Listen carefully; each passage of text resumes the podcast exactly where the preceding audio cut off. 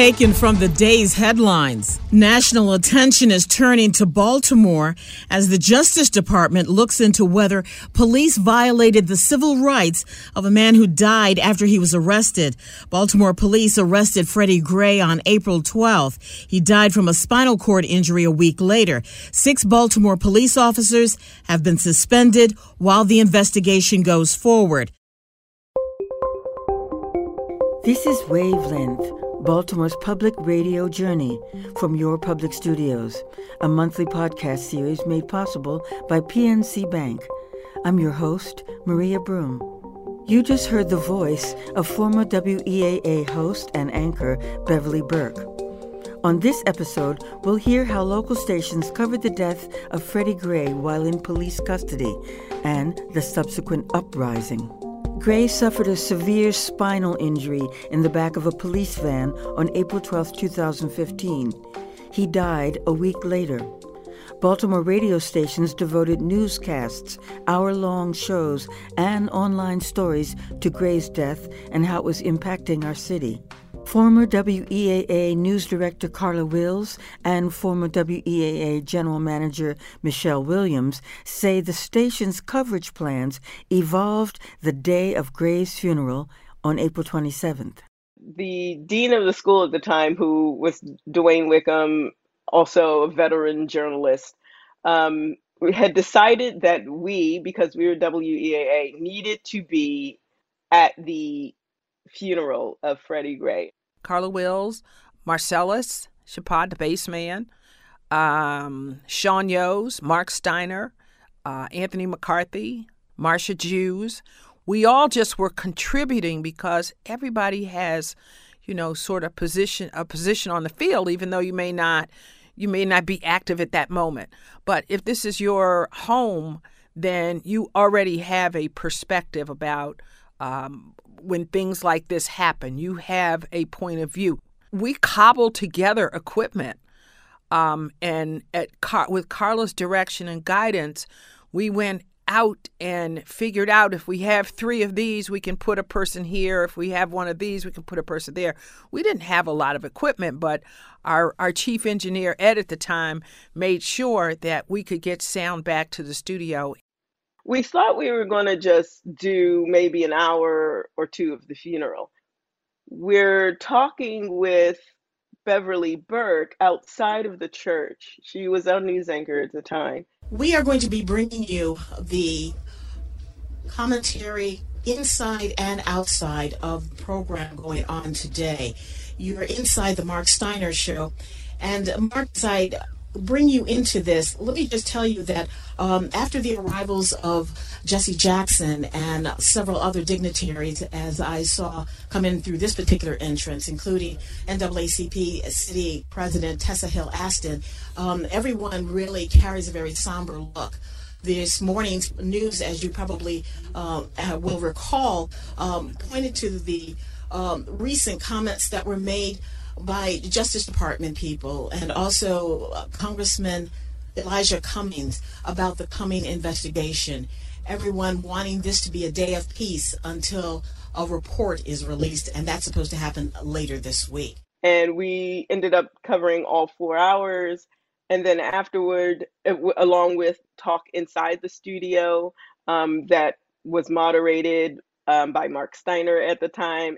So anyway, we're still here in the studio with uh, Dominique Stevenson uh, and Dee Watkins, and uh, we get some final thoughts here, I guess, as we we rounding out here in a few minutes. Maybe we can get a call or two in if we can, but if not, we'll just uh, come in here. Um, you know, this is. Uh, I, am glad that uh, first of all, I'm glad the station made the decision to cover this funeral with such depth uh, for all this time, from our show at 10 in the morning all the way through the funeral starting at 11, now going on 2 o'clock, then we're still here. Because other media is not doing this, and, and, and people need to hear and feel what's going on in from, our, in front of the community, which is really very critical at this point. Sean Yoes went to the funeral, and he did a magnificent job. The, the, the burden of injustice is heavy in the city. Uh, it's palpable, I believe. Um, I, I don't think that's hyperbole. Uh, I think it's very real, and um, unfortunately, uh, I don't think that people have a lot of answers as far as what to do next. Where do we go to now? And I think there's a lot of pessimism as well. Uh, people thinking that it's it's inevitable that this type of scenario will repeat itself, and that is that is a it's a it's a sad commentary, but I think it's very real commentary. Um, I, I wish I could shed more of an optimistic light on the situation, but uh, I would be disingenuous if I did. I think and our phones were blowing up. We had to open up our um, our streaming lines, and you know because you that that's a technical thing. But all of a sudden you'll hit a wall and no one else can get in, and we had to expand and open all of that because we sort of became um, um, a repository for emotion and comments and people. Beverly, she had gone up toward Mondawmin, and I'm trying to remember why this is after she had stopped. She calls me and she says it looks like something's about is is off here and so i'm on the phone with her and then we bring her back on the air and she's describing what's happening the mall itself is closing and i am really watching as cars are leaving the parking lot uh, like I said, I'm positioned in front of Target, and they're heading out to the exit that leads to Liberty Road. Uh, again, nothing has been disclaimed. I have seen a couple of uh, helicopters overhead.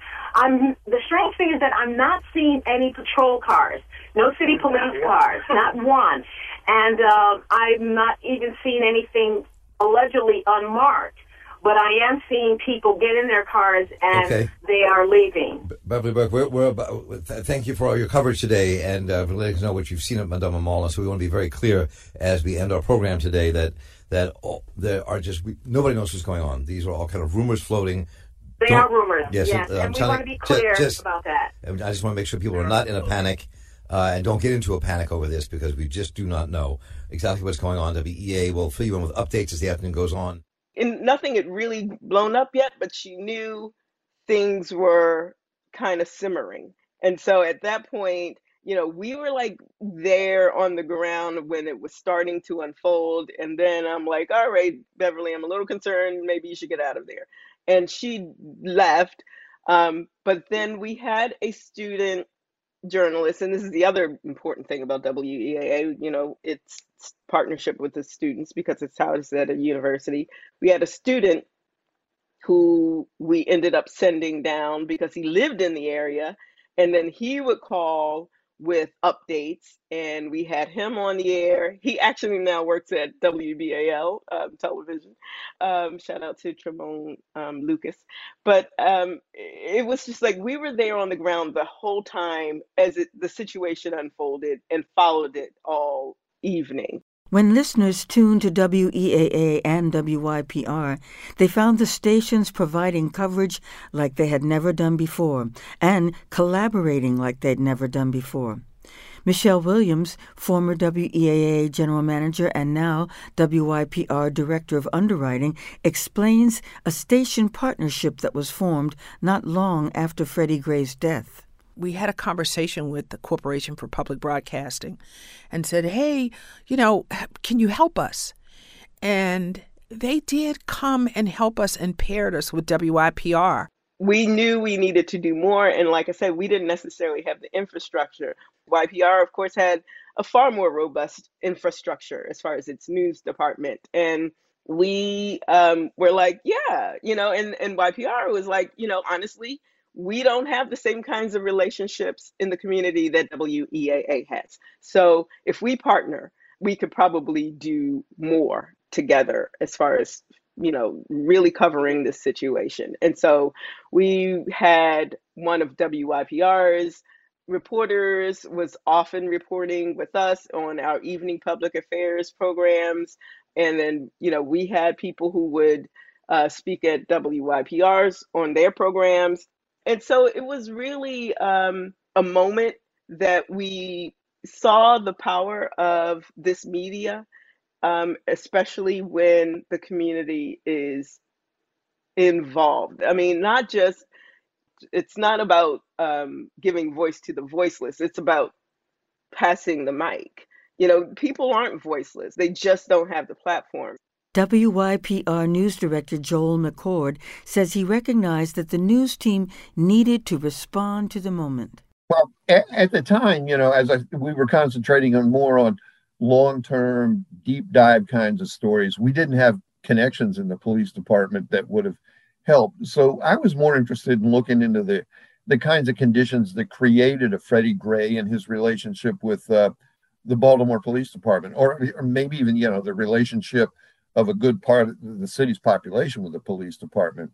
But then as ten- tensions escalated, um, as the day of the funeral approached, you might remember the violence near Camden Yards downtown around the time of a of an Orioles Red Sox game, and and the eruption after the funeral. That's when I said, well, you know, we can't we we can't take time to do these deep dives. We actually have to be out there covering it. Chris Connelly our, was our state house and political reporter. He was living in West Baltimore, so I had him covering um, the action that night that the that the CVS was burned in in um, at Penn North, and Mary Rose was out the next day. I start going out and start collecting stories, and honestly, truthfully, my life has never been the same. It was an unforgettable experience. My name is Mary Rose Madden, and I was a reporter and producer for WYPR for 15 years, um, from around 2003 to 2020. People were furious and, you know, and calling for their city's leaders. And this, um, you know, I'm walking around with my mic and I'm kind of introducing myself to people and saying, like, look, I'm, I'm here to try to like capture what's happening and if you want to talk i'm i want to listen. And so this this woman takes me by the shoulder and whips me around and she's probably about maybe 50 60 years old and she's just like just full of emotion and she just yells at me. Where's our mad that supposed to be out here? Where's she at she here. Because Stephanie Rawlings Blake hadn't been out. This woman, like, it had not slipped by her. You know, she was like, she should be out here. This is her city. But the her friend took the mic, like, like you know, was like, I, you know, I've got something to say. So her friend was like crying, and she started saying, "They hate us so much. We're tired of it." People were sharing with me these traumatic experiences of um, how they would be walking down the street to go to the corner store to get a cup of ice and they'd be stopped by the police. I mean, it's, and this is like a common occurrence. This is not a random thing. So, stories like that again and again and again. And little kids afraid to talk to the police, parents afraid of um, their kids having interactions with the police, not just on this night um, or at this time, but this is how they felt for years. And honestly, I'd been reporting on um, like issues related to poverty for years and years. Um, so I'd done stories about jobs and homelessness and housing prices and rents and um, all kinds of stories. And this topic somehow never crossed my path. And i'm sad to say it's something um, i never i never asked about because it's almost unimaginable that this would be happening to people. And um, but it's just such a common part of their lives. And i had never um, you know, like i'd never heard it. So in a way it really like opened my eyes as a reporter to like really trying to remember that there is so much you don't know. And no matter how many times you've gone out to this neighborhood or a certain community, there is still so much you don't know. We were always in the community. And so people who were community leaders, you know, were comfortable coming to WEAA and sharing what they knew about the community and, and the solutions and what we needed to have happen and what the issues were with the police and how the you know police were um had a long standing long contentious relationship um, with many of these communities and so you know it was a conversation and dialogue we'd already had before freddie gray continued through freddie gray and afterward. And so I think that's why we became a you know a go-to source um, for this kind of information. You know the two the two audiences that the, the radio stations serve. I mean, in in any radio community, and all communities have a radio community. You may not think of it that way, but um, specific formats serve uh, different kinds of audiences and different kinds of people. We could infiltrate a lot better than WYPR could. It was whatever the, whatever the station did, it was not going to have the same kind of um, sort of emotive um, feel that an African American station that's talking to its community and that is really being looked upon to hold a beacon about this whole situation and try to guide um, the the sentiment and the feeling that's happening. So it's not that one station's better than the other. They're just you know every every radio station has its sort of specialty, and it might be about music, it might be about the audience, it could be a combination of both. This is Wavelength. More in a minute. This is Wavelength, Baltimore's public radio journey.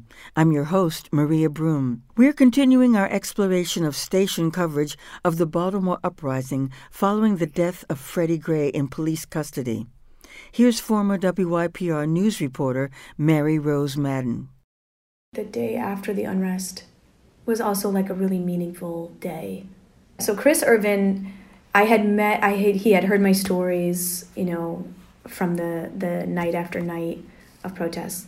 So he calls me around three o'clock and he's like, Mary Rose, you got to come down here. Oh, we're at North Ave um, on the west side, and there's like a couple hundred people out here. And I'm like, okay, all right, what's you know what's going on? And he's like, well, we're um, it's like, it's like a rebirth. And I was like, okay, all right. I grab my mic, I grab my, my kit. I'm like, all right, let's go. I get down there and it is like a rebirth. There's like, everyone is out in the street and the sun is setting and there's like these, you know, everyone is like singing and praying and talking and trying to like sort out all the feelings and everything that they've learned in the past couple weeks about their city and um, the news and um, just everything that they've ingested. They're just like processing it now. This is a wonderful reflection of the core of Baltimore. We're a community that's actually unified for goodness and I think that this situation that we have right here reflects that. Behind her, a brass band of six was just getting going with When the Saints Go Marching In.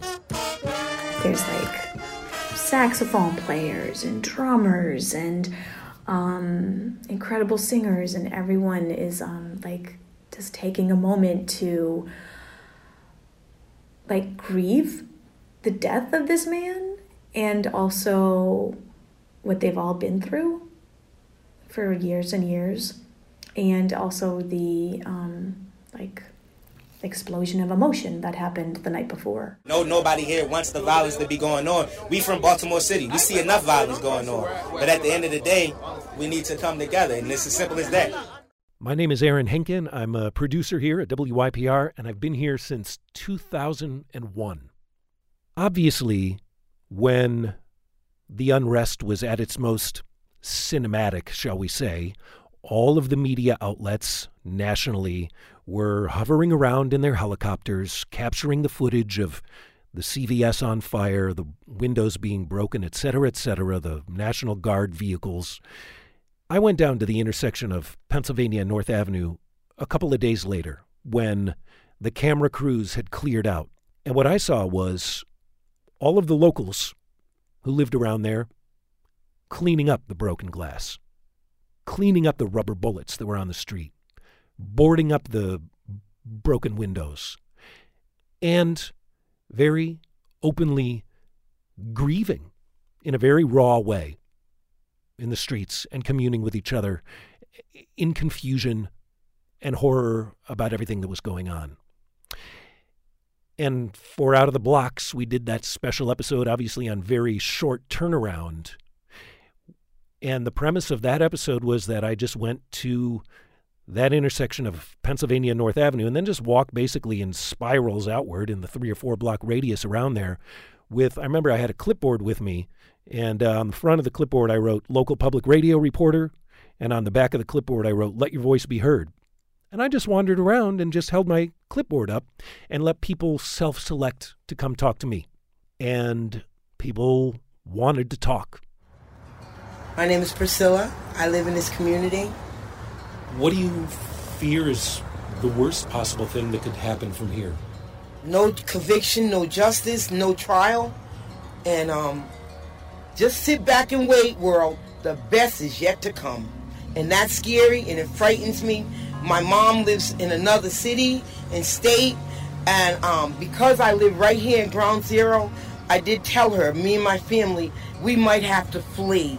If it comes to that, like I'm actually kind of crying here, we might have to flee because of the fear in our community. People obviously had a lot weighing on them and a lot on their minds, and um, it ended up being an audio snapshot of a moment in time that obviously was poignant at the moment, but you know, to listen to it now, this many years later, it's interesting how quickly that first draft of history actually becomes kind of a historical document. Everybody on the programming side at WYPR was trying to figure out how to contribute, how to uh, help the conversation along in the wake of the unrest. On WYPR Maryland Morning, that's Chief Ganesha Martin. She leads community relations for the Baltimore Police Department. I'm Sheilah Kast. We're talking about how police can repair the frayed relationships uh, they have in some Baltimore neighborhoods. And welcome back to Midday, everyone. Dan Rodricks here. Thanks again for joining us. In this hour, we continue our conversation on Baltimore's Sandtown Winchester neighborhood, the neighborhood where Freddie Gray grew up, a neighborhood that uh, a part of town prof- profoundly affected by poverty, unemployment, incarceration, drug abuse, and violence. I think a week or two later on Out of the Blocks, we broke format again and uh, did a special episode where we brought in uh, musicians and poets here locally uh, that we had known over the years and featured in various ways. Um, because just like everybody else, this was on their mind and they were writing poetry about it. They were writing songs about it. And so we um, just turned over our episode uh, for a week to anybody who is having a you know creative response to that traumatic moment in history as well. My name is Sam Sessa. I started at WTMD in 2006 as the host of Baltimore Unsigned, which later became Baltimore Hit Parade. And then I became full time at the station around 2015 as the Baltimore Music and Community Outreach Manager and I'm currently the director of events for WYPR and WTMD. A week or two after the uprising, Kenny Liner, who ran this program called Believe in Music at Living Classrooms, reached out and said that he'd asked some of his children, who I believe were 11, 12, 13 years old, and they had lived in the neighborhoods where the uprising was happening. They were terrified by what they saw, and also hopeful about what it meant for the city that people were giving voice and really standing up for Freddie Gray and, and what they believed in. And so he had them write song lyrics. And he said, Sam, is there anything we can do with these lyrics? And so I reached out to Kara Satellino, this Baltimore singer and songwriter. I said, Could you set these to some music? Could you write a melody? Could you write a song around this? And she did. And it was incredible. It was called Believe in Baltimore.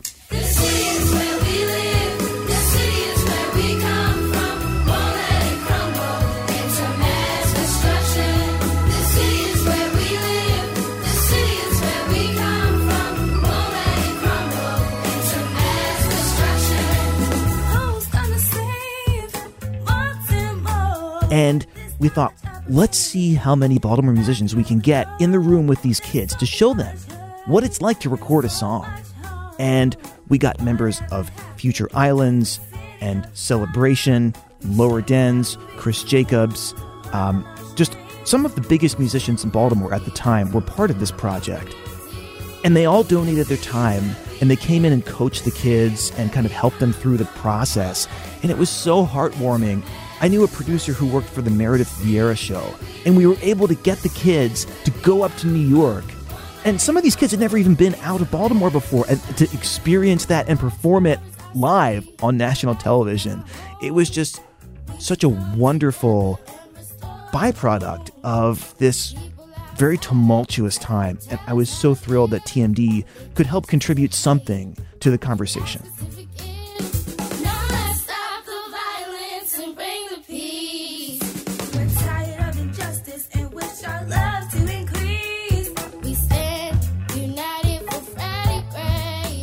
WTMD's First Thursday Festival on May 1st of 2015 was the first big event that Baltimore City held after the uprising, after Freddie Gray in which was in mid-April of 2015. It was like 2 weeks after the uprising we had First Thursdays. And honestly, we were a little nervous about it. We didn't know how it would go. We didn't know if people would show up protesting at First Thursdays, which would have been a first for us. But it ended up being a really joyous and therapeutic coming together of our community. And I think it was really reaffirming for us that we are all in this together. And yes, that was really tumultuous and emotional and terrible what happened in April, but that's not all of who we are as a community. And I think it showed the power that music and art has to speak to people and bring people together. My name is Judith Krummeck. I'm the evening drive time host for WBJC 91.5 FM.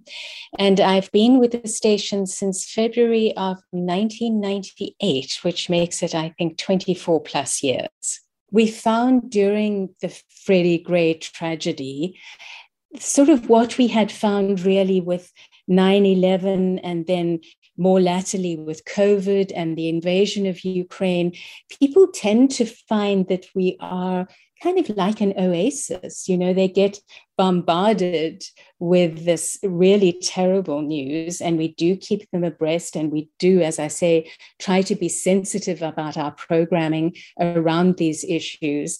But it also can be sort of like a sanctuary just to, to have time to reflect on these things rather than to have them in your face all the time. When, when you step back and you saw the national coverage, it appeared that the whole city was in flames.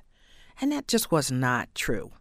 And that was, um, you know, it was it was a little bit offensive because that, that's that's not true. The whole world is looking at Baltimore like it's an inferno. And that and what didn't get necessarily showcased or told was how the people in the community sort of sheltered their community and their young and their old and put a barricade, human barricade between themselves and police presence. And the adults in the community stood together, arms locked, and kept their community back and you know, and stood down the police like, we got this. We got this. Just you stay over there. And it was just really, really um, so encouraging to see people that walk those blocks every single day, how much they love. No matter what you might think about my neighborhood i love my neighborhood and this is this is a part of me. National media were parachuting in and then you know shoving their mics in the face of people and you know it's just it, it, without really understanding um, what was going on on the ground and you know why baltimore had its reaction. So um, I think WEAA has a really important role um, bec- in media and stations like it across the country because it is really part of the community and it takes that responsibility very seriously. And and and you see how it can be effective when um, in situations like that Six police officers were charged in the death of Freddie Gray. The counts included misconduct in office, manslaughter, and one officer was charged with second degree murder. A judge acquitted three of the officers, and Baltimore State's Attorney Marilyn Mosby dropped the charges against the other three officers. Local public radio stations covered the trials, the decisions, and the community response. You've been listening to Wavelength, Baltimore's public radio journey from your public studios. I'm Maria Broom. Production and support for this podcast and WYPR's 20th anniversary was brought to you in part by the PNC Bank. Jamila Krempel is the executive producer of Wavelength, and Kramer is our producer. Katie Marquette is our audio editor. Production and engineering support by Spencer Bryant. Research and production assistance by Maddie Bristow. Andy Bienstock is WYPR's Vice President and Program Director. Michelle Williams is the Director of Underwriting. You can learn more about the podcast and listen to the stories and shows featured in this episode at wypr.org slash wavelength. New episodes of Wavelength are released on the last Wednesday of the month. Please subscribe wherever you get your podcasts and leave us a review. Thanks for listening.